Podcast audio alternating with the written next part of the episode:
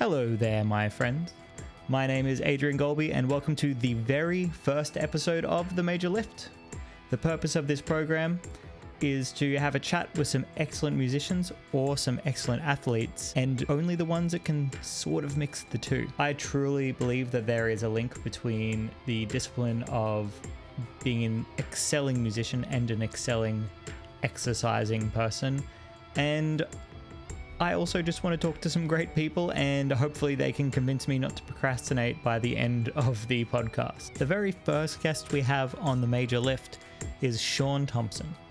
The reason why I chose Sean is because I kind of already know him. He's an excellent guitarist, and I think he eats other people to become a bigger person. I'm not sure about that, but He's a monster. He's an amazing guitar player. I can't let that go unsaid. He's very, very good. So you know he's put in the practice. You can't just get that good without putting some serious time in.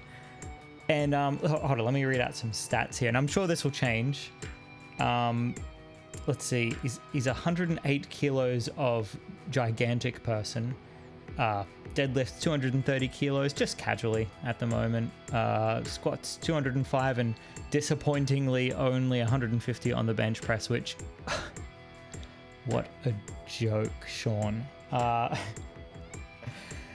Anyway, we're going to be discussing some basic discipline ideas. We're going to be talking a little bit about the diet of exercising and the diet of practice. Sean talks about deconstructing his practice routine the same way he would deconstruct a workout, which is exactly why I'm going to be listening to what he's got to say, because that's something that I've always wanted to know, how these two ideas cross over. Can you take all the fantastic skills that you've learned in lifting and become a great guitarist in a shorter amount of time? My experience suggests yes. I have taught guitar for about 7 years, and I've taught a lot of different walks of life, but as soon as someone comes in and they're a dancer or a martial artist or excellent soccer player or excellent football player, they are generally easier to teach, or maybe just easier to convince to practice, because they understand the rewards. Just a little bit more information about Sean before we get started. Sean endorses Jackson Guitars, plays in Gods of Eden, who have recently played with Megadeth at the Pulp Summer Slam Festival. And also he is currently operating out of Fitness First in Sydney with a massive client roster, and he talks about that a little bit more in the podcast. So sit back or put your headphones in or continue lifting, which I know some of you probably are, trying to convince yourself that you're not wasting your time by sitting on your phone in the gym, going through Spotify and looking for different podcasts that can somehow motivate you in doing the only thing that you have control over, says the guy who is procrastinating from practicing guitar right now. Enjoy. Welcome, my friends, to the very first episode of The Major Lift. I'm with Sean Thomson of Gods of Eden and also of Sean Thomson. Welcome, Sean. Hey, Adrian, what's going on? Well, don't act like we haven't been talking for the last half an hour. I know. We've been preparing everything. Get to finally express how much I've missed your ugly mug. It's been a while. This distance thing, this long distance relationship that we're in is very stressful. Yeah, my social circles in Sydney have just been non-existent. I've been unable to fill the void that has been left by that Brisbane crew.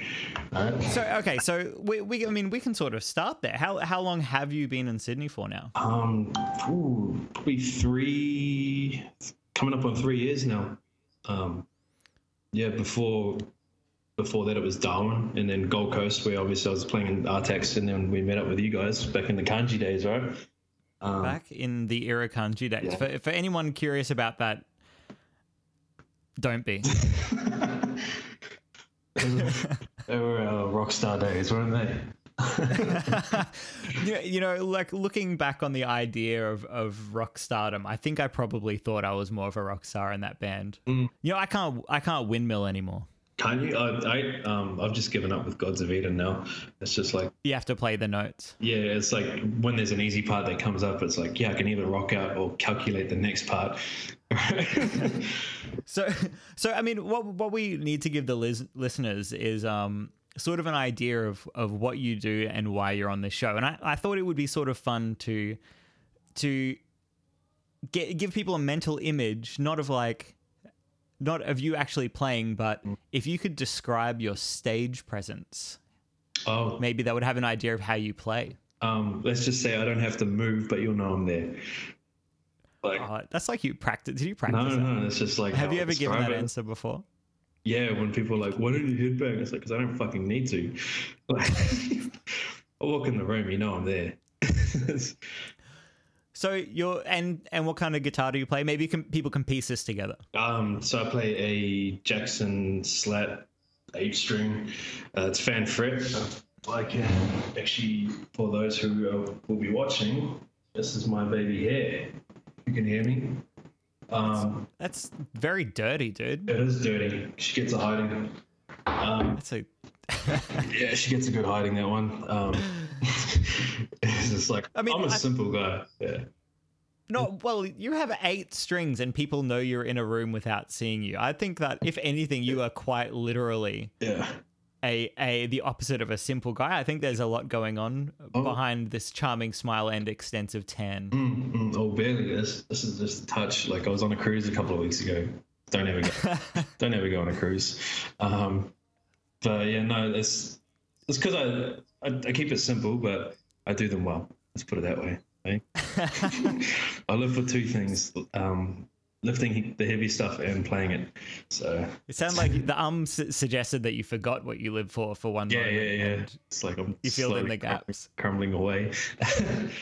So you are a PT by career, right? Yes. What qualifications does that mean? It's fuck all.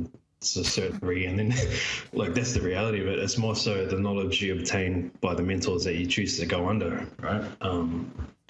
And it's that is where the real value is. I've found, the Charles Poliquin sort of approaches, or say Stan Efferding, digging into these guys. Mark Buckley's a good one.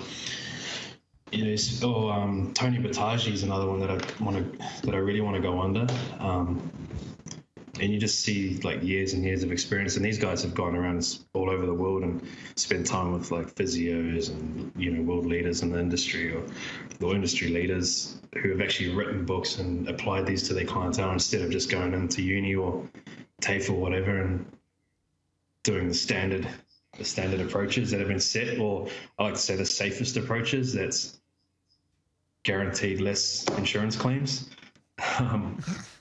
So, they play it safe by the books in the schools, but when you go to meet these guys, it's like, no, man, you got to do this and this and this and this. And, even that's what I said to apologize earlier before the show started recording, sorry, Jim, but there's massive debate going on at the moment.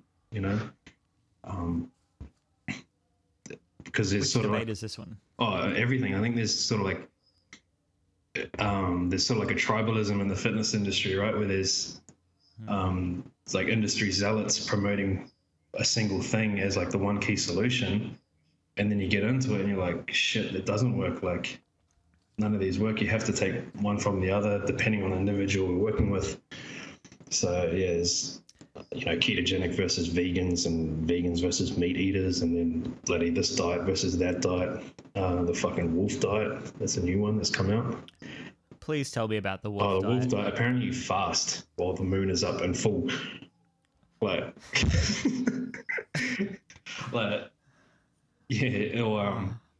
that's some David Wolf shit.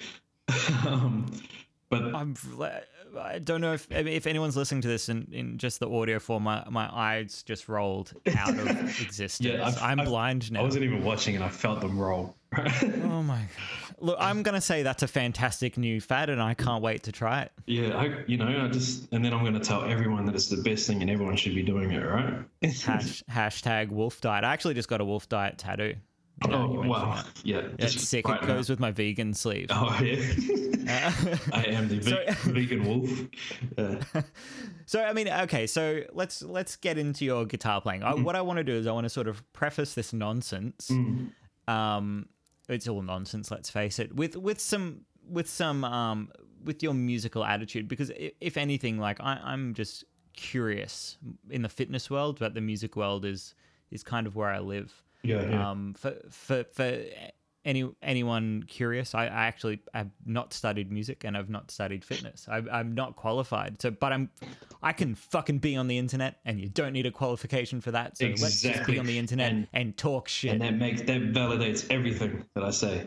That absolutely. Yeah. So your music right now rests in Gods of Eden. Yes. Well, more so I do that. I've only just started writing with Danny. Because it takes, because coming out of You Understand My Style when I was doing Sending Artax is a lot darker and creepier, whereas Danny's very exotic and he heads off on, to the Middle Eastern and Oriental sort of vibes every now and then. Yeah. Do you learn easily? Do you memorize parts easy? Oh, fuck no. I'm absolutely terrible at it. Like I remember... I can see, so I watch the guitar profiles, right? Like I just watch them. I don't actually try to memorize them. And then what I do is I memorize the picture of every bar.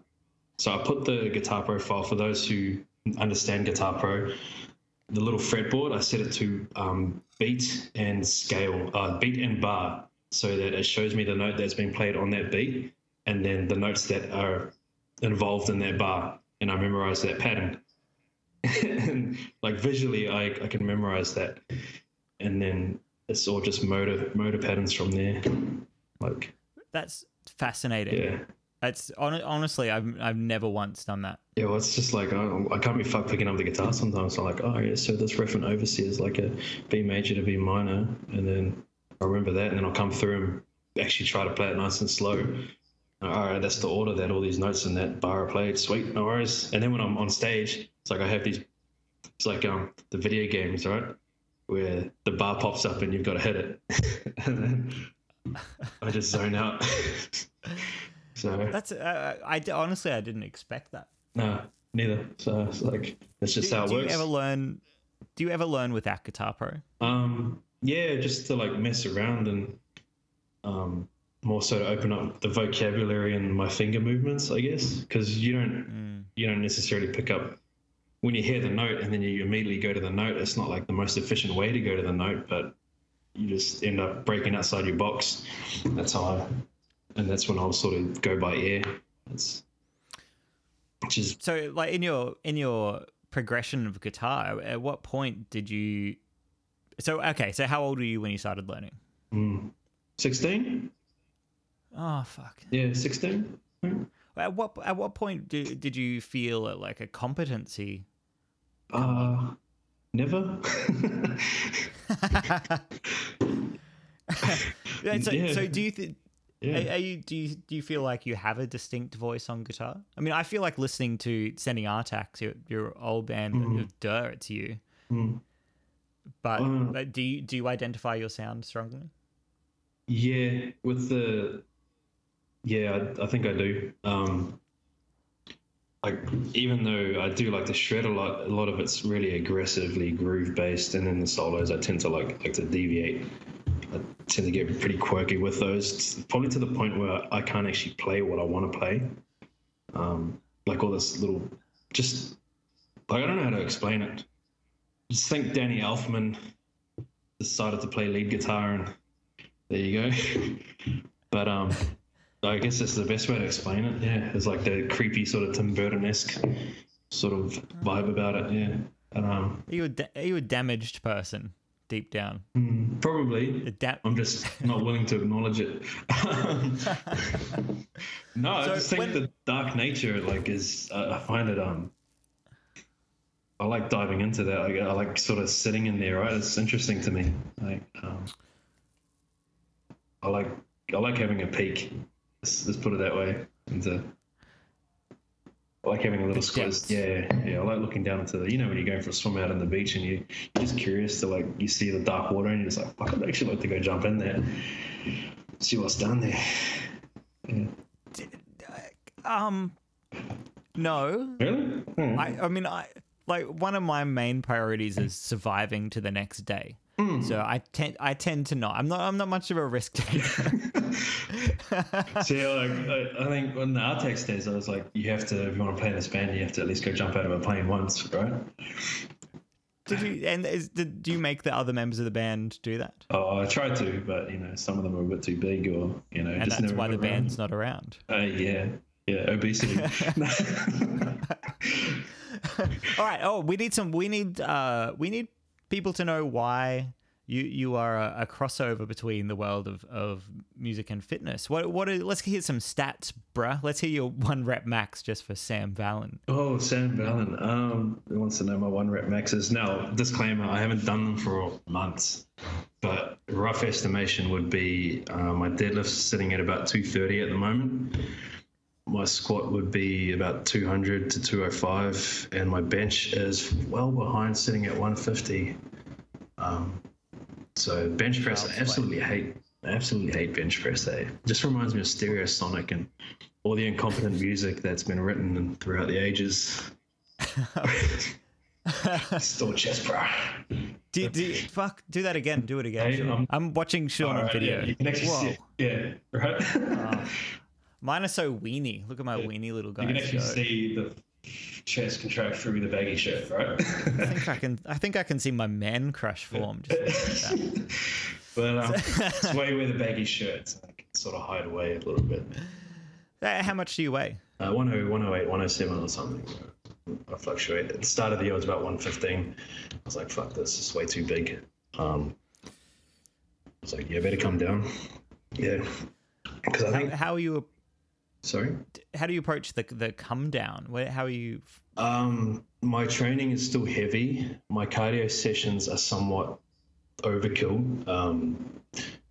I'll go into that in a minute. Yeah.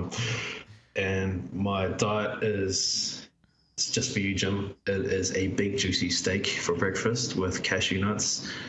But in next to that is about probably like 300 or 400 grams of like veggies and cashews mixed up. That'll be breakfast, and then I generally go back to like white meat and veg throughout the rest of the day. There's no real starchy carbs at the moment, but I'm still managing to like push up massive lifts. Repping out 200s and for the deadlifts, and my squats are 160s, holding up all right. The 5 to 8 rep range, and then here's the cardio. For those of you who go on bodybuilding.com and think that it's all right to walk for 45 minutes, that's going to do the trick. It might begin with, but at the moment it's like a 200-kilo sled. So I try to run with that as fast as possible for about 30 meters, then end up doing deadlifts for about 140 kilo, then kettlebell snatches, ropes, burpees onto boxes, all that strongman shit, right? And then I go for about 8 rounds of that in the morning. 8 rounds. 8 rounds, got it. Yeah, so it's like, and it changes from day to day. Like it might just be like, excuse me, it might just be like 45 minutes of circuit training with front squats and deadlifts and pull-ups and push-ups, and you just go for it, just the basics. And then I head back in the evening for weights. And I'll probably do that like 3 times a week, and then I'll do light assistant work around that. What happens to you if you don't do that stuff? Oh, I go insane. So I fucking love it. Like, that's my meditation, really. That's my Sean time. That's where the death toll stays down. Let's put it that way. I mean, I truly believe that. That's concerning, isn't it? I think, it's it's like I come from a boarding school of like high testosterone men, who used to just train, and all you did was train and study, and you just fucking be the most badass motherfucker you could be, right? And then you come to Sydney or like Gold Coast, and like everyone's like, it's a bit flaky, and it's all like bodybuilding stuff. And but you need that outlet, I think, especially young men. And so I like to keep that up too, for an example, for my younger guys that come and train with me. And funny enough, it's mostly the girls that end up undergoing that sort of similar training, and they fucking kill it. Like my female clientele, middle-aged badasses, like. you know, 6 children, working 60, 70 hours a week, and they're just killing it. Like these are, and they, this is how they train now too, a lot of them. And so yeah, it's more of a meditation thing, and I love it, and it sets an example for a lot of my clientele, because I'm really big on setting a lot of the younger guys straight. I think having how so just I guess stop being such man children. Right. What is a defining characteristic of these men children? I think, you know, just that fuckboyish attitude of and lack of responsibility, or the unwillingness to take it up, you know, or even a bit of self-observation, right? I think that's lacking a lot with a lot of the younger generation, or even our generation coming through. Yeah. It is definitely, I feel like we are definitely old enough. So how old are you at the moment? 28. Oh, we're the same age. Oh, I didn't know that. Well. Oh, you look at least 4 years younger than me. Thanks. Mm. This is my... I guess the complexion. Yeah, the complexion. Yeah. I'm very white, very sunburnt. Always going pink, though. Yeah, I am actually... I'm getting sunburnt by this light up here. Oh, okay, yeah. It's like...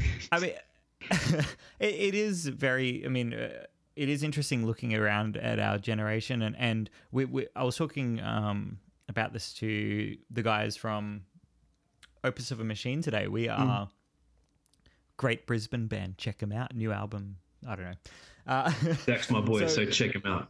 All right. Zach's all of our boy. Yeah. And it's something to be said where we've been out of high school long enough, or our respective education, where we're all just put together in the melting pot. We've been out of it long enough to become broken animals that have been that have become the product of our lifestyles. Yeah. We are... You know, maybe one of us has partied and never had.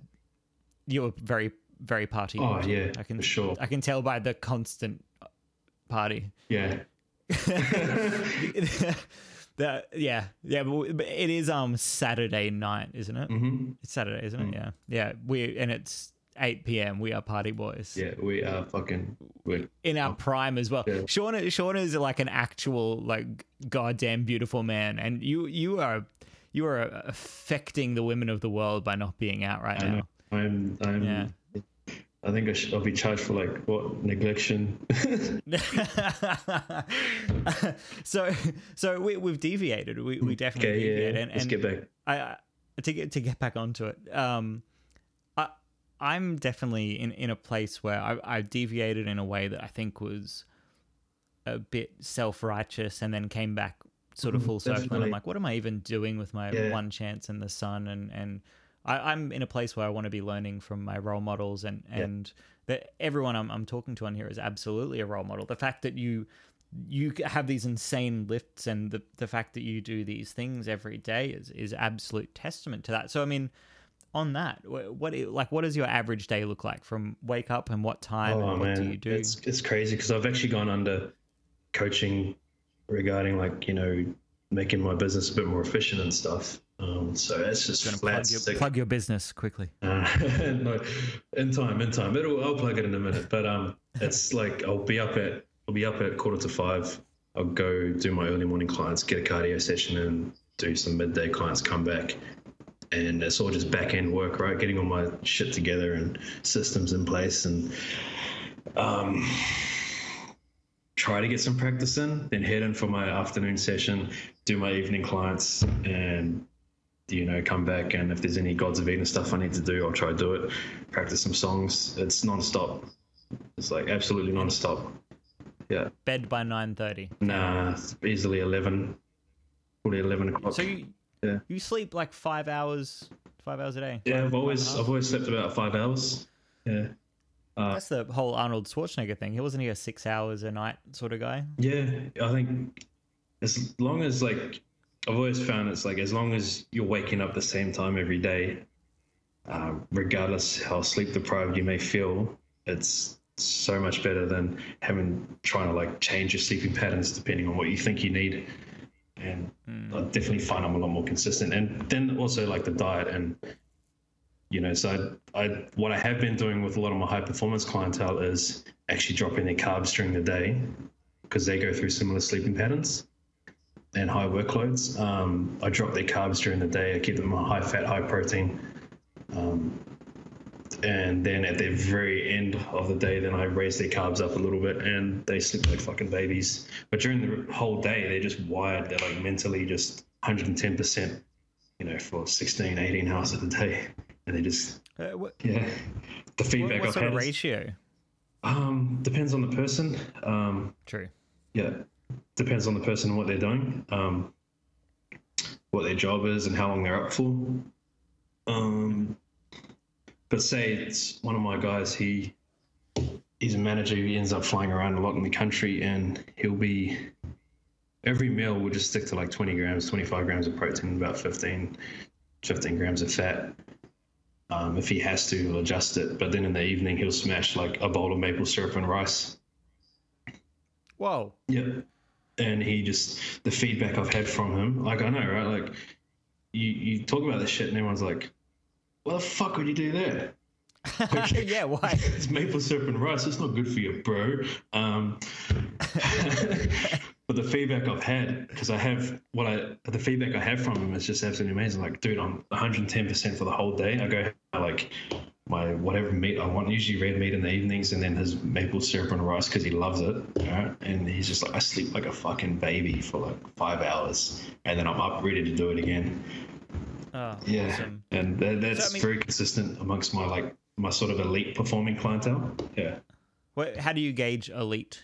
Their work, day-to-day work lives and family lives, and their commitments, and their ability to stay consistent in completing all their tasks. And so, I mean, the thing that I really want to dig into about this is you're up at 4:45 every day without question. Without question, it's non-negotiable. What is okay? So we'll have to get to that because I've heard you say that online somewhere before, the non-negotiables. Yeah, we'll get back to that. But what are the first thoughts in your head? Like your alarm goes off, or do you need an alarm anymore? Oh yeah, definitely an alarm. Yeah. Do you have a special app that you use? I use what is it? Is it Behemoth of Fire in the Void? That song's just fucking like. If you want to get amped up for a day, that song, the lyrics in that song is fucking perfect. You start with Angry Blood. Pretty much. You are such a Sean. So it's, you know, because you know, you wake up and like, fucking, I'm just going to throw this phone against the wall, but it's like, look, and you got to get up and just start the day. Just get up, go have a glass of water. Like a big 800ml glass of water, and then smash a steak, cashews, and veg. And your mentality is like, let's just do this. Like you're excitable. Is that your mood in the morning, or you're pissed off already? Yeah, I'm pissed off all the time. Really. I teach one of the first things I teach my clients is like, lay off the motivational videos. Like fuck that shit off. Like, it's like a drug. You desensitize to it, and that's all you've relied on. It's like you need to understand that motivation is just temporary. It's just it's like your initial realization of your agenda, right? And then after that, it's all you. It's just regardless of what happens. Do you have like have you had a period in your life where you've been not motivated to do anything? Oh fuck yeah. Easy. And who kicked your ass out of it? Me. I honestly expected that. It was like, comes down to, you have to practice like self-observation. You know, you want to watch your behavior. Like you remember how back when we were younger, we had, like you said, it was self-righteous. We thought we knew better. And then you take a step back and you're like, oh, hold on, you dick. Like, especially when you travel, right? And then, you know, you see all these different perspectives and it's like, shit, you don't know anything. Like you just, you know, you better start watching yourself. And I think, you know, after time, you're sort of like able to take a step back outside of yourself and go like, look, dude, sort your shit out. You're falling behind. Yeah. But then again, I've also got like, my parents are pretty straight up people. They'll be like, Sean, you're fucking up. What are you doing? Like, the PTs too. Yeah. Some my peers in the gym, the other PTs, they're like very honest communication. That's rare, man. Like I have to admit, I'm pretty sensitive to that sort of. I'm not used to that at all. I've always had that sort of. I don't think you ever get used to it. Yeah. True. That's a pretty cool point. Mm-hmm. Maybe you don't ever get used to it. Maybe you just develop the acceptance, and maybe that's what over and take it, man, and just hopefully that it's over quick. Yeah. Yeah. Or you really like it and you'd want it to keep going. Like I've noticed the difference between like having come out of being an employee as opposed to being your own small business owner, and you know, in this mindset, the difference in the two, and you know, being around other people like that, it's just like the communication is just open, honest, transparent, and at times very, very brutal. Mm-hmm. But it's for the best. You know, it's coming out of a good place when you're dishing this out to each other. Yeah. Yeah, and it's been a real eye-opener for me. But, yeah, if it's a dark period, I'll be like, I'll step outside of myself. And it really comes down to you, yourself, being able to pull yourself out of that. That's really it. Do you ever act as a sort of a mentor or a role model to anyone younger than you or anything like that? No, mostly my clientele. All right. Huh. Yeah. Because I've noticed, yeah, she's like, the middle-aged female, single females, tragic story. And the younger sort of males coming out of like 18 to 23, again, tragic stories there. And it's like... Is that like tragic in italics? Is that sort of like a sarcastic No, it's tragic? Quite literal. Oh, okay. Yeah. I always wonder about that because, you know, everyone has their own quite sad narrative at times. Yeah. No, yeah. It's like...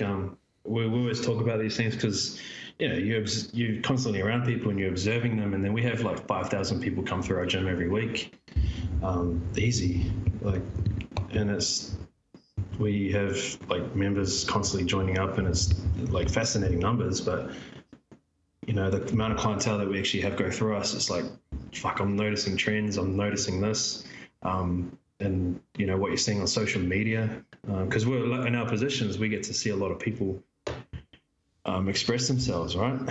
And you know, and it's like, fuck them, you know, hey boys, like, have you noticed this is going on with this certain demographic, and this is this, and a lot of guys are coming in really, really sort of like restricted, right? It's like when I have a young male come in, it's like I'm trying to get the aggro out of him, and he's just too scared to let it out, or he's just no confidence. There's no self-care factor. That's quite a sad story to see in itself.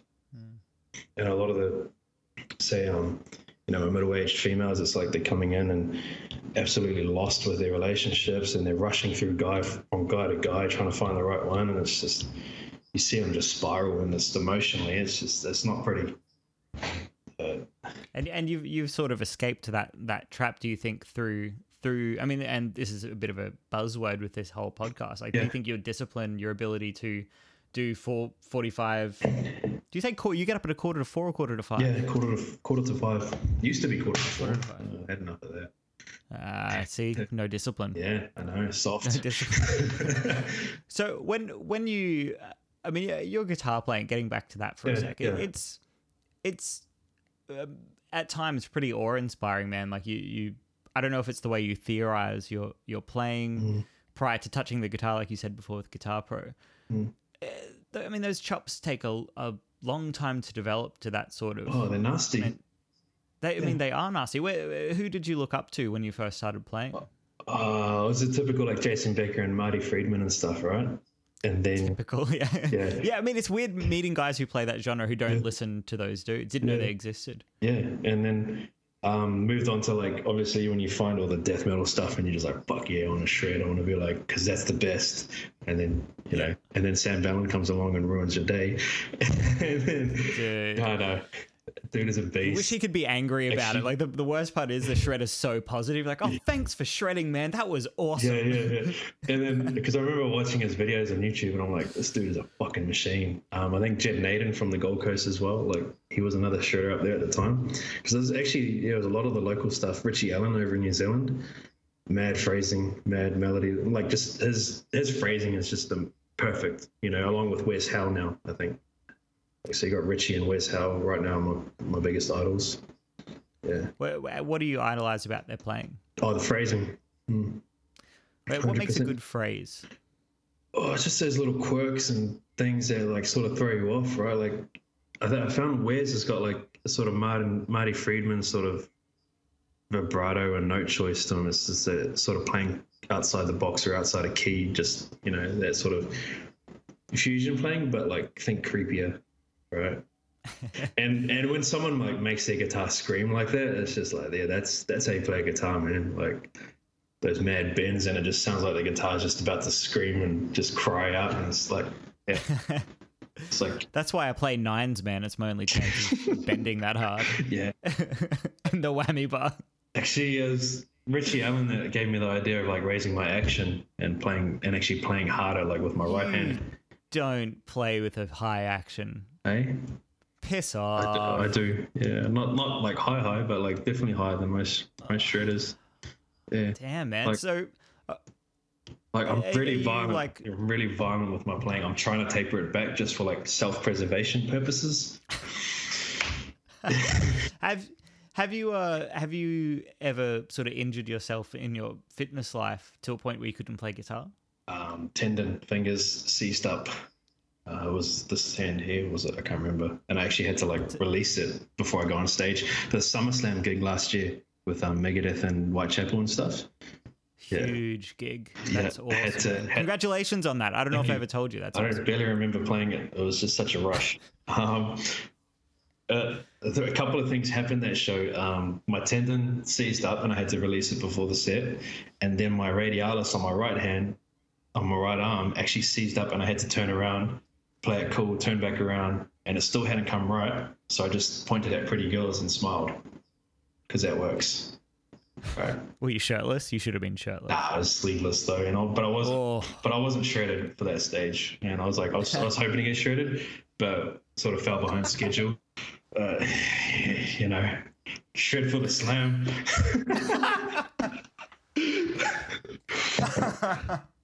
#Stereo 2019. Jesus fuck. Guys, do yourself a favor and Google Sean Thomson, just so you know how funny this is. Yeah. You know, I feel like knowing the anatomy of your limbs is very, very fortunate as a guitar player. It's been great for adjusting my picking technique, because you know I pick with my second finger, right? That one. Yeah. And there's like massive tension that can come from that. Even just doing it here, like sitting at the desk, I already feel that. So, you know, when you hit those sort of mid-tempos around 150, 170, I think, and at 16, so you start to feel a lot of that tension. And that's like I've managed to be able to work my way through that, so I'm relaxed. And, yeah, so I might consider lowering my action and softening up my playing, if it means like in week. That's cheating, bro. Yeah, it's not full rips, bro. So you program your guitar practice, don't you? Yes. Yeah. Okay, this is a secret. I feel like we should just start the podcast from here. Yeah. I raise everything up to this point. You program your guitar playing. Yes. So I look at my problems, the things that I suck at, and the things that I'm good at, and then I isolate the problems, and then I make exercises out of them. And then you have to be conscious too about, say, what's the kind of engagement that's going on when you're playing at one tempo related to another. I think that's another big thing. Go into detail about that. That's awesome. So when I say I'm hitting like 16ths at 240 or something for the boys, I love that bro cliche shit. It's so fucking stupid. Smashing those 16ths at 240 with the boys. Yeah, with the boys. It's too good. So what I'm doing when we're cruising at like 240, it's like it's a completely different engagement compared to, say, if I have to sit at 16ths at 150 or 160, and it's like I'm monitoring myself so that I can make adjustments so that I can keep those two tempos as similar to each other as possible. Right? So would you agree that, say, like picking at 160 and picking at 240 is like not the same as the difference between the technique, say, between jogging and sprinting? It should be directly translatable, but just faster. To be honest, I don't know, but being stubborn old me, I want them to be the same. And it's like, fuck the rules. I want this. This is how I want it, and this is how I'm going to get it. That's admirable, man. I had that bad tremolo picking technique to replace it. And you're like relying on reflexes to like hit it right? Totes. Yeah. Totes. Yeah, and it's like, no, I want to be in complete control all the way through this riff. Like, I want absolute control, and I want knowledge of everything that's going on. I don't have to rely on like reflexes or like twitches, right, so to speak. How do you monitor yourself? What are you using? I mean, I just sit there and feel it, yeah, and I slow it down to a tempo where I can engage in what's going on, and be like, okay, this needs to, maybe I'm moving too excessively here, or there's too much wrist as opposed to the flexion between the finger and the thumb. It's like, I'm trying to find that perfect balance. And I found, like, you know, I've been able to cross strings a lot more efficiently and a lot with a lot less tension than ever before. But so, I mean, is your entire program based around isolating a problem, or what happens when you've isolated a problem? It's all about isolating the problem, and then like just regimenting your practice and keeping it focused, like single lane, and, you know, exercise the fuck out of it, but exercise it with attention to detail, and do what you need to do to make the corrections. Like, I'm very intuitive like that.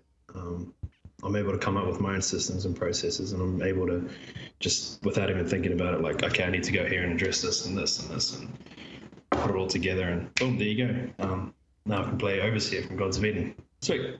Can we link to the tab in the show notes? I think we should. Yeah, I think we should. I'll put like some of it up, I think, if I'm allowed to. Yeah. So, I mean, we sort of glaze across some massive shifts in perspective there by just saying, I isolate a problem. I mean, you're able to monitor yourself. You're able to make exercises. Me as a curious person, now I'm wondering, do you isolate those problems chromatically? Like just a nice, pretty 1, 2, 3, 4 situation where you're just hitting some frets and using all your fingers, or do you apply them harmonically or within a chord sequence? I mean, the options are endless. What do you value? All of them. Yeah, how do you structure that time? I like calendar it. Like, I'd calendar in my clients. They're like, okay, this day is dedicated to like alternate picking these certain sequences. The next day is going to be like, you know, 40 minutes of sweep picking, as much as I hate it, and, you know, string skipping, hybrid picking, and then all this day is a combination of these things into one lick. And then every day, again, going back to non-negotiables, it's like you have to write 4 bars of music every day. What was yours this morning like? Shit. Why? Just like nothing came of it. I think, you know, I sort of went in with like, I want to achieve this certain riff and these notes, and I wanted to sound like this and achieve this sort of reaction. And I was like, I should have just gone and like, fuck it, let's see what happens. All right. Chug-a-lug 0, 0, 0, 0, 0, 1. Yeah, all binary riffs. Fuck it. That's all you need. Seems to be what's working. So, dude, there's more than 2 frets. Frets are a spectrum. No, there isn't. No. It's like there's only bench press. All right. What is the leg day of guitar practice? You know you got to do it. It hurts, but you need it. Alternate picking, easy. Like all those. Actually, no. I would actually have to say, to be honest, it'd be practicing the set list. That is fucking tedious. That is fucking tedious. Like, man, I love the songs, and I love playing them when I can play them like without effort. But like, you know, you can't be practicing the same songs over and over again just because you want to maintain them. It's like, if I have a show, then I'll start practicing them 2 weeks out. All right, I'm not going to sit down. If I got the year off, I'm not going to sit down and practice the songs every week. I'd be like, fuck that. So I'll sort of go through like, you know, like it's like bulking for cutting, you know, prep. It's like, the gig's coming up. All right, cool. 3 weeks out, I'm going to practice the set list. Yeah, but then you're going to be low on carbs because you're going to be trying to get shredded at the same time. Yeah, I know, right? And then I'm going to get all moody and bitchy on stage, and like pretty girl looks at me, I'll tell her to fuck off, and just just not a good person. Yeah. I'm like, for comparison's sake, about how hardcore Sean sounds right now. I'm like 4 months away out. 4 months away from a tour, and I'm practicing the songs every third day. Oh yeah, it's like I like the full set list because I'm so scared that Sam will poison me if I get it wrong. Yeah, because you know it's like if I got on stage with Sam and I'd be like, fuck, it's like Big Brother watching me, because we know how hard he works, and it's like he knows every single note that's going on. I'm like, fuck that. Yeah. Like, but then again, it'd be fine. It'd be fine. I think I go pretty hard when I practice, man. Like I'll sit down for like 3 hours and be like, fucking 3 hours. This is all that's going to happen for 3 hours. And then, every day. Oh no, no rest days. Yeah, every couple of days. But you know, but outside of like shows and stuff, it'll just be like, oh yeah, I'll noodle around for 40 minutes and stick to what I need to stick to and work on this. And sometimes I'm just trying to develop like the endurance or the strength to keep the pace up and stay consistent. And so speed is sort of your metric of your guitar success. Oh no, not more so the ease of me going through it, right? Like, so being able to get through a Gods of Eden song without any tension coming up whatsoever, that's a really big thing for me, because then otherwise it's just not fun on stage. I mean, that's I can't relate to that any harder right now. I sort of, some of my background with the Caligula's Horse Journey is that. I mean, they were pretty much my favorite band before joining them. Oh, yeah. Which is bizarre. It's like, I remember when I was in Artax days, it was like Caligula's came out and then Gods of Eden like hit the scene. I was like, fuck, I have to join Gods of Eden. But, hey, Cuzzy, you need a guitarist or what? Like, you need a guitarist? Seriously, I'll kill him if you do. Yeah, fuck you up. And I was very tense all throughout those shows, and that tension, it only honestly got better towards the end of Europe after being in the band for 6 months or something. And even then, that's not enough. The problem was, as you were saying, I didn't practice being loose. I was practicing being stressed. I was practicing a mindset. I was practicing. I was disciplined in being stressed. You sit in that, once you're like, it's just because you spend time in that set, that mindset or that state. And then that's it. You're in that groove. It's like, no, you have to like pull yourself out of it. Even if it means taking a step back in tempo and just assessing yourself and going like, fuck, you need to ease up on this riff, or you don't know this little segment as well as you think you do. You know, it's really basic stuff. And then, sometimes. No, you're right. You're right. Or sometimes it's not even about learning something well enough. It actually comes down to your ability for your muscles to function. So you actually have to actually work them to a degree so that they do become stronger and better. And that goes against a lot of the grain of a lot of guitar. The whole, you have to be relaxed there. And it's like, no, sometimes there's a time and a place where you have to sort of push yourself a little bit, take the rest, let it recover, let it heal, and then come back in. And I mean, how do you feel about the idea of musical proprioception? I think proprioception, is that the right word? Like your ability to know where your hands and fingers and stuff actually are. I mean, I can't even be fucked with that, eh? I'll just like look at the fretboard if I have to. Like, I'm gonna deal with that well, shit. Well, I mean, but more like if someone tells me to relax through my shoulder while I'm playing guitar. Yeah. My first question is, which shoulder? Followed by, which part of my shoulder? Yeah. Followed by, how do you know? Followed by, how can you know? And then I can't. But here's the thing: like, if you carry a big ass fucking guitar like I do, and you relax too much, and it gets into the position, you'll go numb. Like what? Yeah, I go fucking numb. And I was like, this shit. Like, I'm gonna get all buff again, and then I'm gonna like, yo. Whoa, that's too heavy. Yeah. I think it just come. I think that was me. I was like, slouching. I was like, yeah, I'm so relaxed right now. And then, are you slouching right now? Trying to. But. I'm fascinated by the way that you perceive your guitar playing. If your mind lived in mine while I was practicing guitar, I wonder what I would notice. Yeah, because. Yeah, I was told by all my guitar teachers that I was wrong, and then I thought to myself, well, how about you go suck my dick and then fuck yourself? That's, yeah. With the aforementioned sucked dick, or am I on the right track with that? They can do both, I don't care, but like it was like, this is working for me, and okay, so I'm going to stick to it. And I have none of the symptoms that you think I have, right? What symptoms do they think like, you know, you're going to tense up, you're going to miss strings, you know, you're not going to be able to play with this finger, or, you know, you're going to cramp up in your hand, you're going to get tennis elbow or carpal tunnel or whatever. It's like, I've never had any of those issues, except the radialis, and that was from my construction days as well, where I was just throwing around like, you know, 20-kilo motors or 30, I can't even remember how much they weigh because it's all the same. Probably 40. Yeah, probably 40. Fuck it, let's say 80. 80, yeah. But, you know, it's just sort of a one-arm thing. We're dragging these things around like mud in the middle of rainy season in Darwin, in and out of trenches.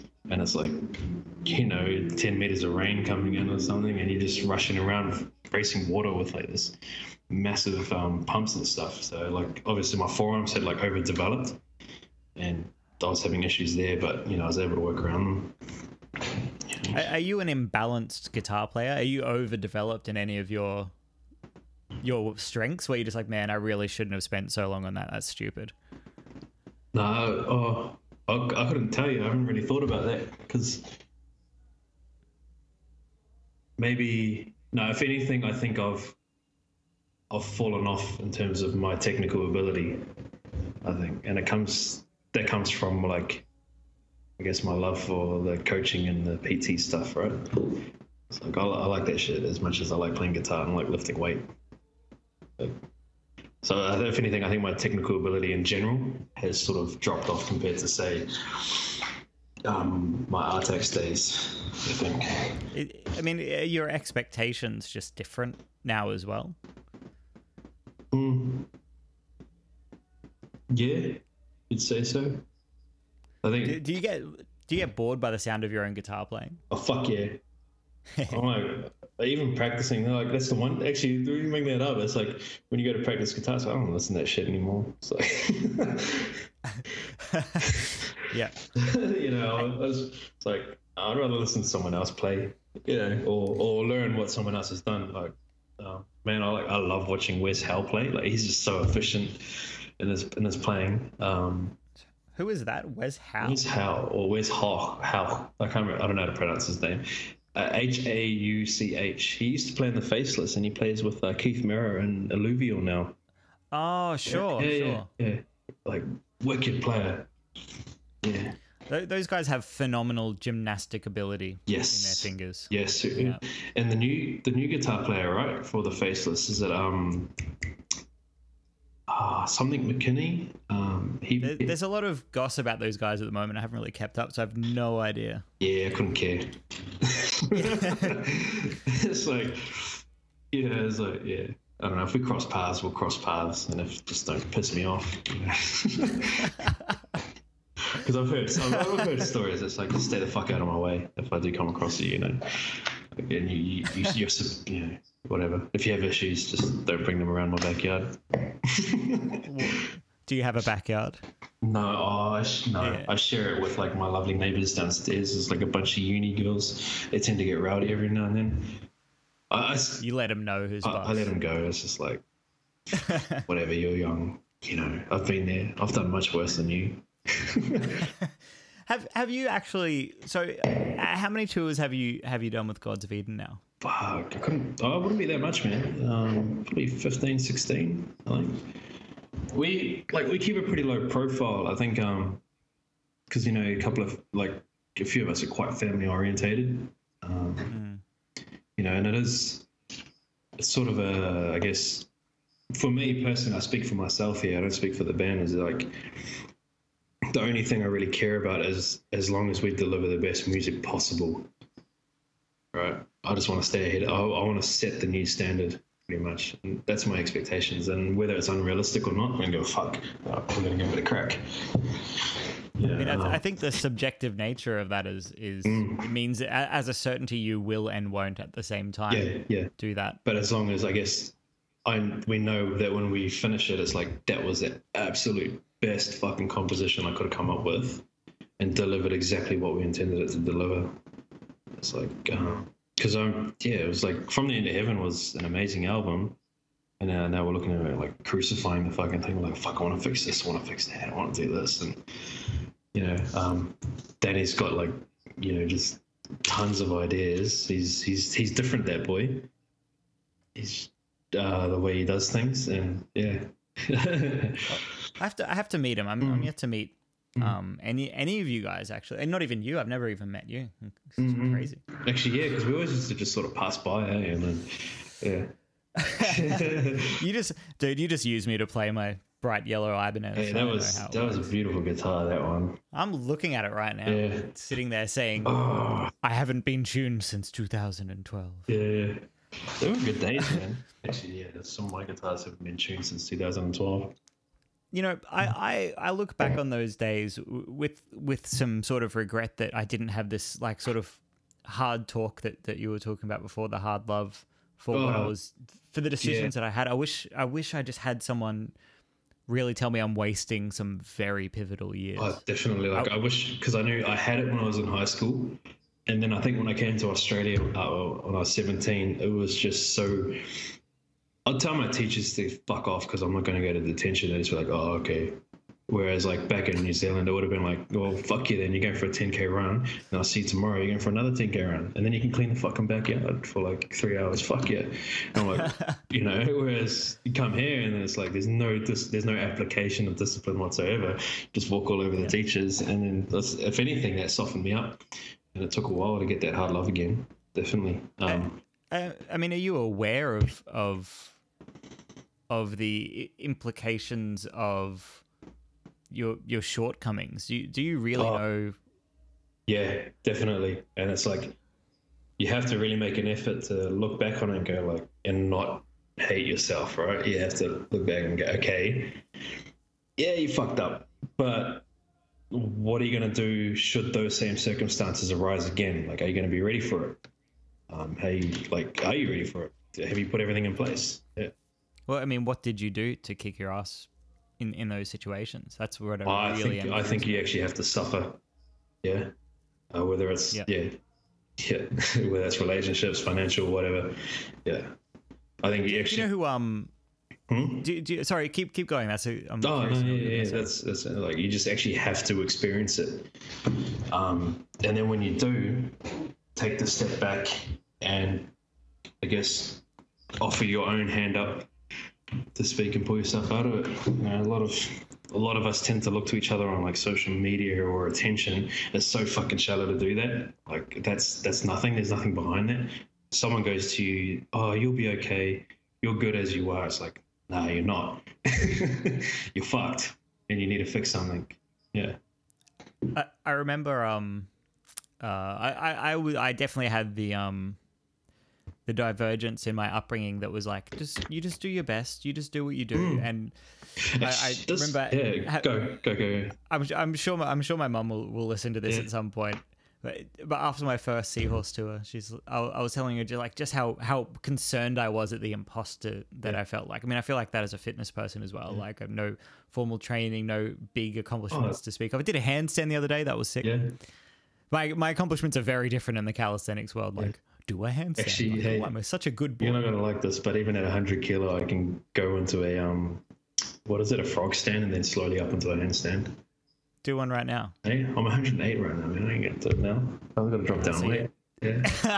I'll take a video for you though when I drop down. Please do. Yeah. And muscle ups too. I can get above a bar too at 100 kilos. Are you serious? Yeah. Oh, man. Yeah. It's a big goal of mine. Yeah. Sorry? She said to me like, you just do your best. Yeah. You just do you, and I'm just like, man, I wish I didn't have that advice. And and this relates over into like growing up as a Māori in New Zealand, right? The indigenous back home, and the whole like, oh, it's so good to see a Māori go through high school, you know, because you're so like, you know, held down by. I'm like, well, fucking held down by what the fuck's that supposed to mean? Like, you're not helping. It's like that mentality where it's like no, it should be like, you got to step your fucking game up. Now you have to work harder to keep up with the rest of everyone else. It shouldn't be, like, I fucking hate that mentality, man. It just doesn't help. Yeah. Do you empower yourself? I mean, this might sound to someone who's quite insecure, that's a narcissistic thing to ask and to accept. But to someone who's real, you're obviously real about your goals and your accomplishments. And do you go, I did good today, fuck yeah, you can do better tomorrow? It's more so, yeah, that was good. Now what? Just move on. Right? Yeah, that's like, yeah, that's pretty cool. Right, yeah, but now what do we have to do? Because I think there's still some things you have to work on, right? I think Sam would relate to this with his guitar playing. It's just like you're just never satisfied. Like, as cliche as that sounds like a YouTube inspirational video. Yeah, dude, come up with another one. That was rubbish. Yeah, that was fucking original, wasn't it? Yeah. No, yeah, it's like, yeah, it's more so when you talk about athletes, right? It's that growth mentality where it's like they get their gold medal and then it's like, all right, now what do we do for next year? Like, how do we do it again? Yeah. PBs, man. Guitar doesn't have strong enough PBs. Oh man, like I want a 300 kilo deadlift. Like, and I want a 280 squat, and I want to be able to get up to like 180 and bench at least, without putting on the fucking size, right? Like, you don't want to get too big. Yeah. Yeah. Yeah. I weigh 74 kilos, Sean. Jesus, that was me when I was like 13. You know, when I was 18, I was 100 kilos. Wow. Yeah. Wow. How did that? Yeah. Like, if you did an A/B test or comparison. Like, what was that like? Because I've been overweight too. I've been overweight. I've been skinny. I've been the whole lot of them, and neither of them were good. Yeah. I mean, I experiment with a lot of things. I've never had a guitar teacher. I've never had a music theory teacher. I had someone be like, that's that, and I'm like, oh my god, why didn't anyone tell me this 6 years ago? Yeah. Like, major is just minor. Oh no. Yeah, they're the same thing. Come on. Harsh realization. It's same as fitness, yeah. Yeah, same, so many parallels, man. That's why I need to have these conversations. Especially in this day and age. Yeah. I was 100 kilos in 2008. I was 60 kilos by 2009. I just overate, man. I had no idea. I didn't have any idea about nutritional information. Yeah. At all. Our schooling system is severely not able to accept that as an importance, even though they talk about it. But come on, come on, guys, just cheer up. It's the just cheer up of education. Like, just eat less fat. No, that's not correct advice. And I barely know what I'm talking about. Like, the narrative's going around at the moment. Absolutely, that's what I mean about this whole zealotism shit going on in both like the fitness industry and probably like our entire cultural narrative at the moment, like ketogenic's the best diet, man, it's fucking or like fucking veganism's the best diet, man. I'm like, hang on, everything's got like good things and bad things. They're like tools. You use them at a certain time and place. Like, I've had clients that I put on plant-based diets and, clients that I've taken carbs out on. And then I got clients who shred on like 300, 400 grams of carbs a day. I'm like, and it's like, lay off that shit. The worst one is, the absolute fucking worst one. It's probably up, like, here's the flat earth theory, right? And here's being morbidly obese without any consequence. Like, it's just underneath it, right? Oh, I love you so much. Yeah, like, these two things, they're about to make love, bro. Yeah. They're about to get there in terms of stupidity and and I fear for the fucking child that those two things have. Sean, if you're on a flat earth and everyone obese goes to one side, what happens? The obese people go away. So come on. I'm going to off, but maybe they hit the wall, right? The Great Wall of the North. Antarctica. Yeah. I mean, as someone who got very, very close to that very not safe fat situation, man, it hurts. It like your body hurts. Yeah. Your anxiety hurts. But you don't if you're prone. you don't even understand it either until you get an A/B test, a comparison, right? So what is an A/B test? Like, you're just able to compare two situations together. How would you? That's a really hard one to tell someone who's exactly. They don't understand, and like until you get their foot in the door, and they like get a little bit of improvement or some sort of augmentation in their life. It's like you can't describe it to them at all. You have to show them, and sometimes that takes some serious fucking tough love. Like if you don't fill out your Excel sheets on Sunday 8 a.m. in the morning, then we don't meet up next week. Like you have obligations to fulfill. Otherwise, your session is null and void next week. I don't see you until you get your shit together. You train your clients in many ways. Yeah, in many ways. Like, there's levels of accountability that would frighten the strongest of us. Who's your playing accountable to? I know if I don't keep my shit together, I can't be. Yeah. Pardon? The boys in there. The boys. Yeah. They know. Do they all do exercise, sort of same sort of stuff as you? I know Ian does a bit of strength training, and he does a lot of coaching as well, like in terms of, I guess, mindset and spirituality. Or I'm not quite sure. He does a few things. Very bright cookie, that one. And I really do appreciate him. But yeah, in terms of, that's really about it. Yeah. So what I want to do is I want to direct us towards the end of this delicious meat podcast. Tofu for anyone out there who might be triggered. Oh, yeah. I'm triggered. Oh, lots triggered. I'm vegetarian, Sean. I forgot to tell you. Yeah. See, like, it's just because I got too poor to afford meat. I have clients that I definitely put on vegetarian, but like, there's some that want to go on it. I'm like, absolutely not yet. You can't even moderate like normal food yet, let alone. Mm-hmm. Because vegetarian diet's quite complex, eh? Like the combinations and everything. It's like at least master the basics, like with normal food first, and then it's because I mean all foods vegetarian until it's got meat. Yeah, until it had parents, right?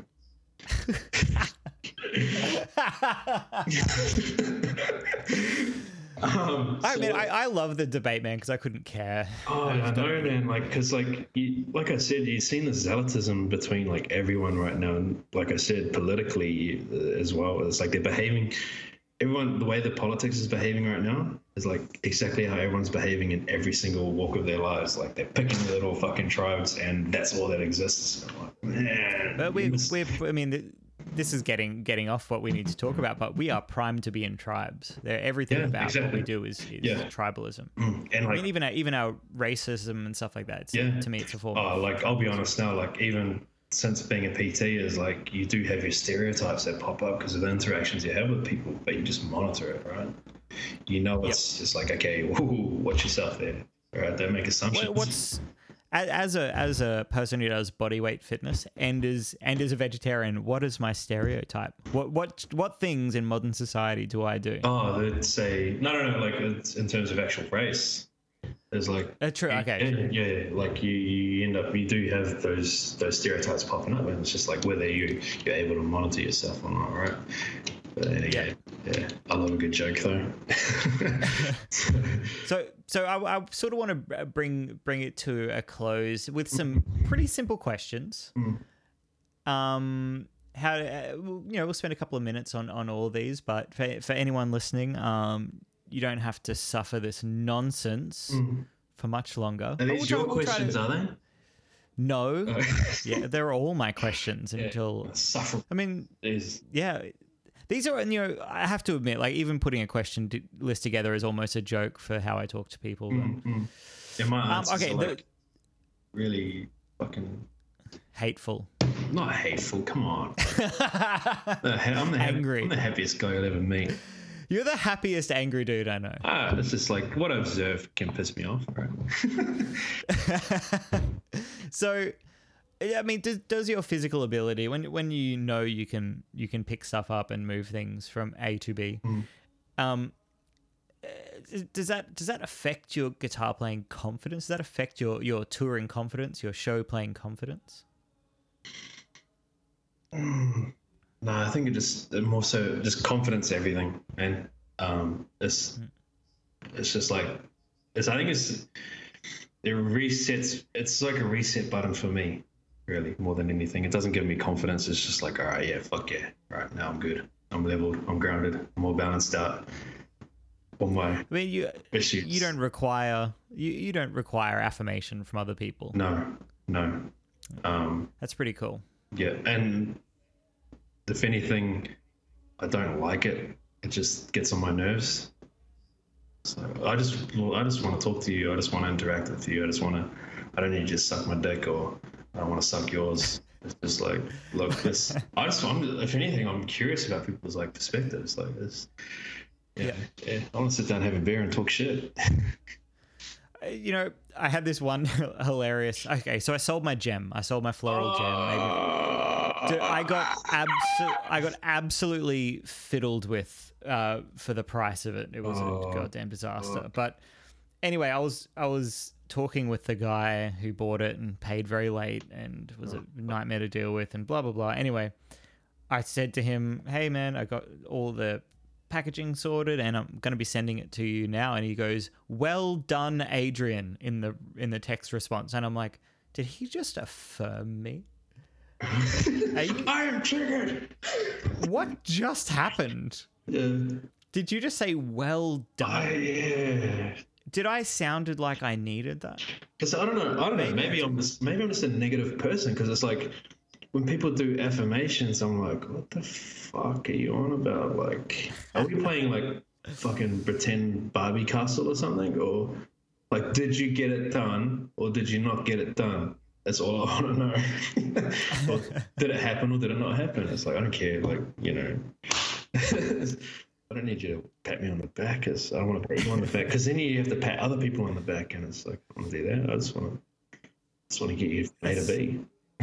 It's in the IT crowd, for anyone out there who's watched that, it's there's this great scene where I can't remember anyone's name in any show ever, but one guy gets another guy a birthday present or something like that, and he gets really mad at him because now he's opened up a contract that he must give him a present in return, and it's never ending, and it freaks him out. And some people require that. I know some people do, and I have clientele like that, but they still don't get it. That's just like, look, you have to realize your own potential here. You have to realize it, and you're not going to get it from me. Like, I'm going to show you. I'm just going to give you the tools, and when you hit your brick wall, let's see if you can get over it or through it, whatever. And we treat it like a game almost. Like, when the tough times hit, we're like, all right, so what happened? How'd you go about managing it? Oh yeah, I was just really depressed. And like, okay, cool. You're here now. No worries, cool.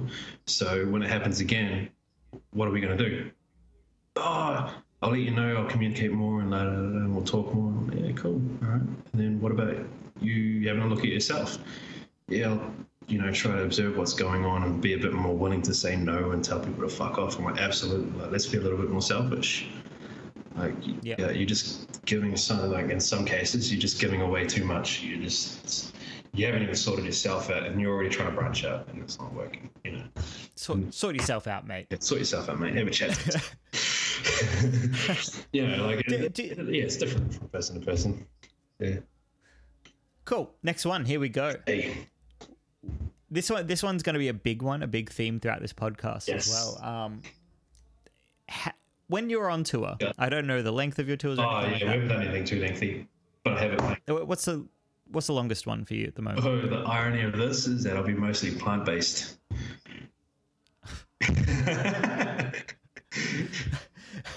How do you stay fit on tour, Sean? I'll be mostly plant-based. Yeah. And calisthenics.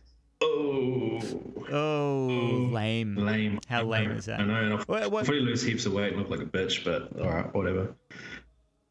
What constitutes a calisthenic sort of day for you? It'll be push-ups, handstands, bear crawls, pull-ups, muscle-ups, handstand push-ups, the whole lot.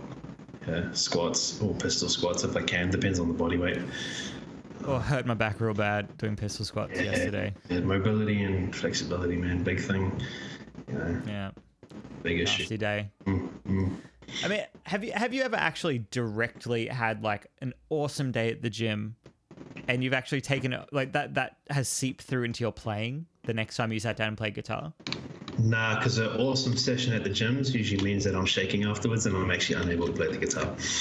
Ah, cool. So you can't deadlift and guitar practice the same day? The same day, yes, but it'll take a few hours to get over it. I'll be like, fuck, I've got to sit down and my hands are like... Because I go pretty hard with my training. It's probably from my construction days. Like, you know, you're talking sets after set after set after set. Like, there's one day me and my colleague, we ended up doing like 60 sets for a back session. Not that I advise our listeners to do that. You gotta work. You gotta earn that. Yeah, it was crazy, and I was just like, yeah, massive. Yeah. So the sessions and get pretty big. Like those sessions are massive, man. I can't in my right mind imagine doing anything more than an hour and a half at the moment. I freak out. Oh, we did that in an hour and a half. That was just a vomit. Yeah. In empathy. It was like, you know, shit like that. Oh my god. And I'll give you more context. It's like, I remember back when I was working in construction, you know, because the workload, our work capacity was so crazy. I would sit there and do 8 sets of like 5 reps at 180 kilo for squats. And then we'd end up doing like 100 kilo for max reps. My record's about 34 reps at 100 kilo. And then we'd actually go do the leg session after that.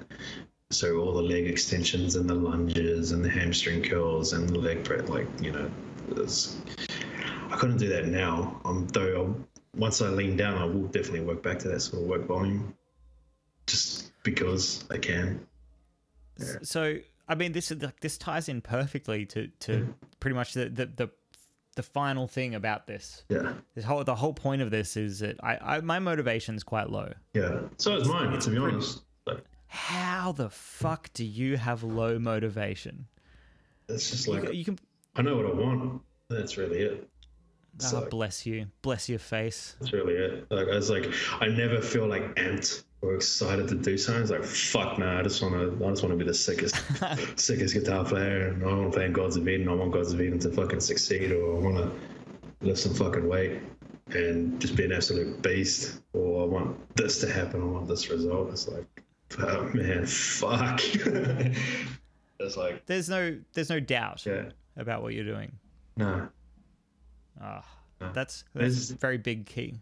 Although doubt or uncertainty. Yeah. No, panic that what the route you're going down is the wrong route. Like, you're pretty certain that what you're doing is what you should be doing. No, there's definitely like some doubt, I guess. There's like, fuck, should I be doing this or should I go back to doing this or that? But it's like, no, but regardless, I chose it. So see it out, see what happens.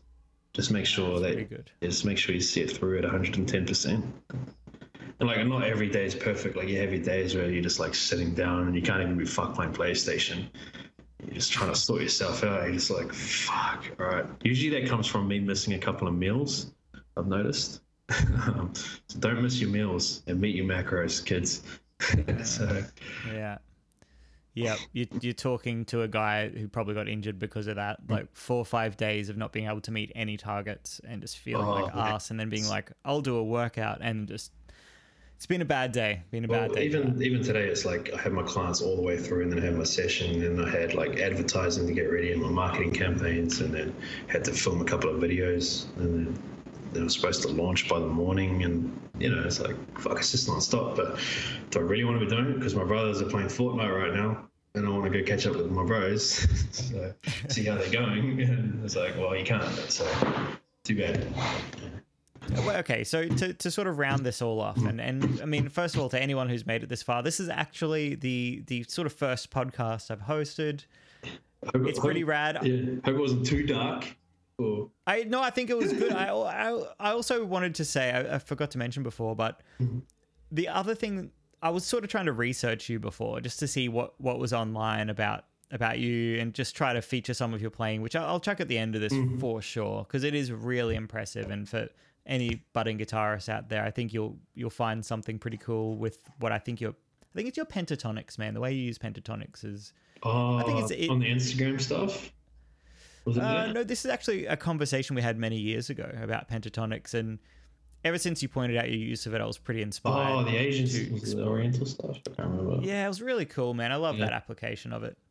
But there's actually a podcast, or it's a section of a podcast on the channel called ETECC. Does this ring a bell to you?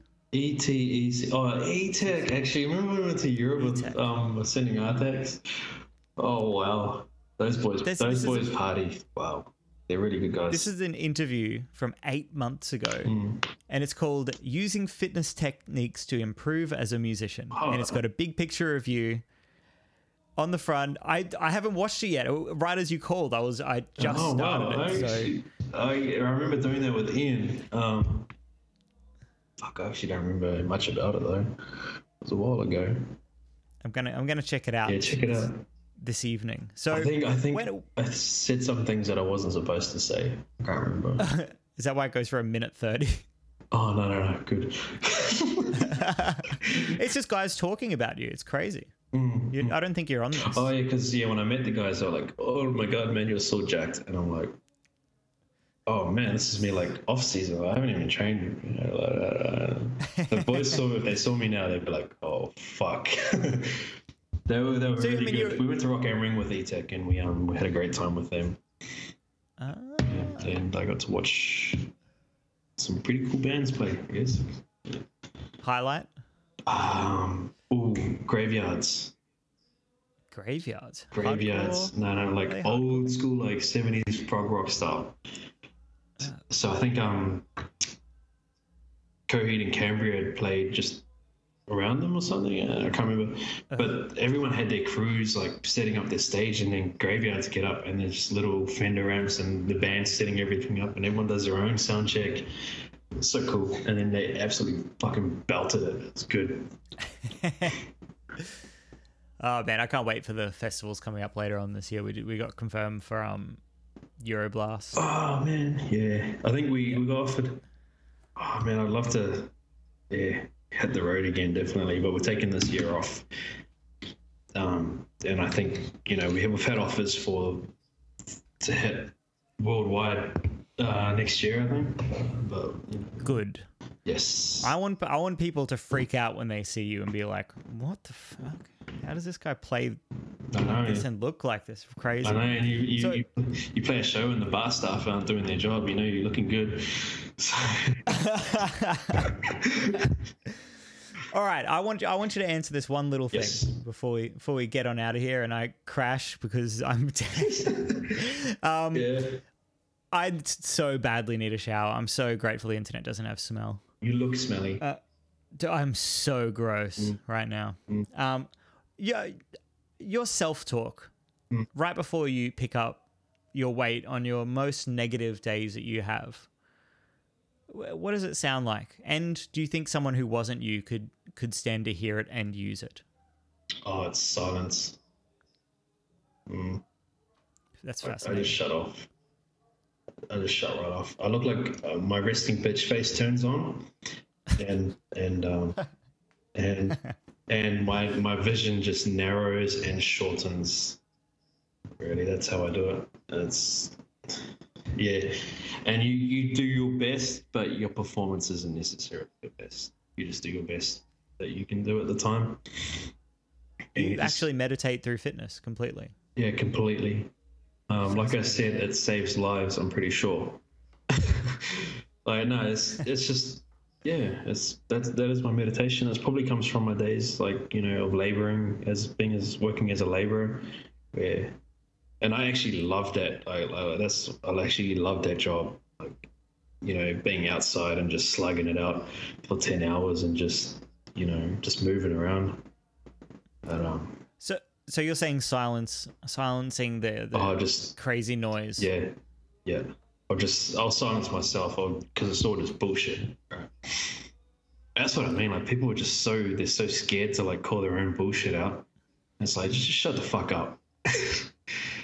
Just shut the fuck up and get to it. Just stop being a little bitch. But I don't say it to myself. I don't know. But it's just I just shut it off. It's look, I don't have time for that. Try to do what you can, see what happens. Just do this as long as you're giving it a crack. So and I expect the same from my clients or anyone that trains under me. Or it's like, I don't care if you perform like a world-class athlete, just give me what you have left and I'll do the same for you. It's like, and once they understand that, it's like, wow, it's just this massive click. So I think a lot of the listeners, if you know, it takes a bit of practice, but especially for those of you who might be uncomfortable with harsh, with a bit of tough love, just give it a crack. And Mine is sort of a bit self-referential, or a bit existential. Is at the moment this works for me is like lesser people. Not good to have that comparison, but lesser people have done more. Mm. Oh, for sure. It's like getting your license. There are shitter drivers. Yeah. And it's like, and you know, you don't. It's like another thing too is like, I think your value is like. You grew up in like a Western country, a Western civilization with so much opportunity. You're absolutely obliged to give it nothing less than 110%. It's like you have no idea, right? It's your obligation to do your absolute best, right? We had a great chat about that today. Like if you're born male and have four limbs, go for it. And for you, like more sensitive people, color doesn't apply. It doesn't matter where. It's just like, if you, no matter your circumstances, if it's in Australia or a country like it, you got no excuse. And also, if you think you do, there's a drummer called Kiki something. Oh my gosh, I'm so sorry that I've forgotten this guy's name. He has no hands or feet, and he covers Animals as Leaders songs on drums. Fuck. Yeah. Get your life together. That makes me feel bad. Unbelievable. Wow. Yeah. Like, yeah. If you search no hands or feet drum cover. What do you search it up? Like Bob plays Animals as Leaders, or it's like Kiri Schroeder. This dude. Yeah. What a machine. He's a Despised Icon. Despised Icon. Animals as Leaders. He's Enter Sandman. All That Remains. No Enter Sandman. Thank you very much. He's also fuck. What an insect, man.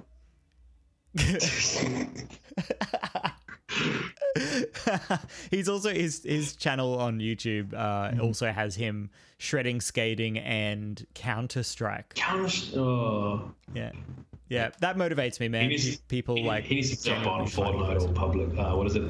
PlayerUnknown's. Come on. Who wouldn't pay to see that? Come on, you get donations to the roof. Yeah, totally. So, thank you an insane amount. That's some English I just made up. When we're in Sydney next, which will be out soon. I can't. Actually, I probably can by the time it comes out. I think it's like August 8th or something. We're playing down there. But I think perhaps Sam and I should endeavour to stop by and say hey, and we can have a look at your gym and come. I don't know, it could be a cool thing to. I'll hook you up. Don't worry about that. Dude. All right, I will. I think there's going to be a part 2 to this because I've got a lot of unanswered questions. Yeah, there's still so much to cover. I think. Yeah. Dude, you are a freaking legend for getting involved with this. I've never said legend in a proper context before, and here we are. Well, there you have it, my friends, the very first episode of The Major Lift. That was Sean Thomson from Gods of Eden, and I had an absolute blast having a chat with Sean, and we chatted for about an hour and a half after that, and I think we got into the good stuff then, so I know I'm definitely a bit new to this whole podcasting idea. I do obviously frequently practice talking to myself.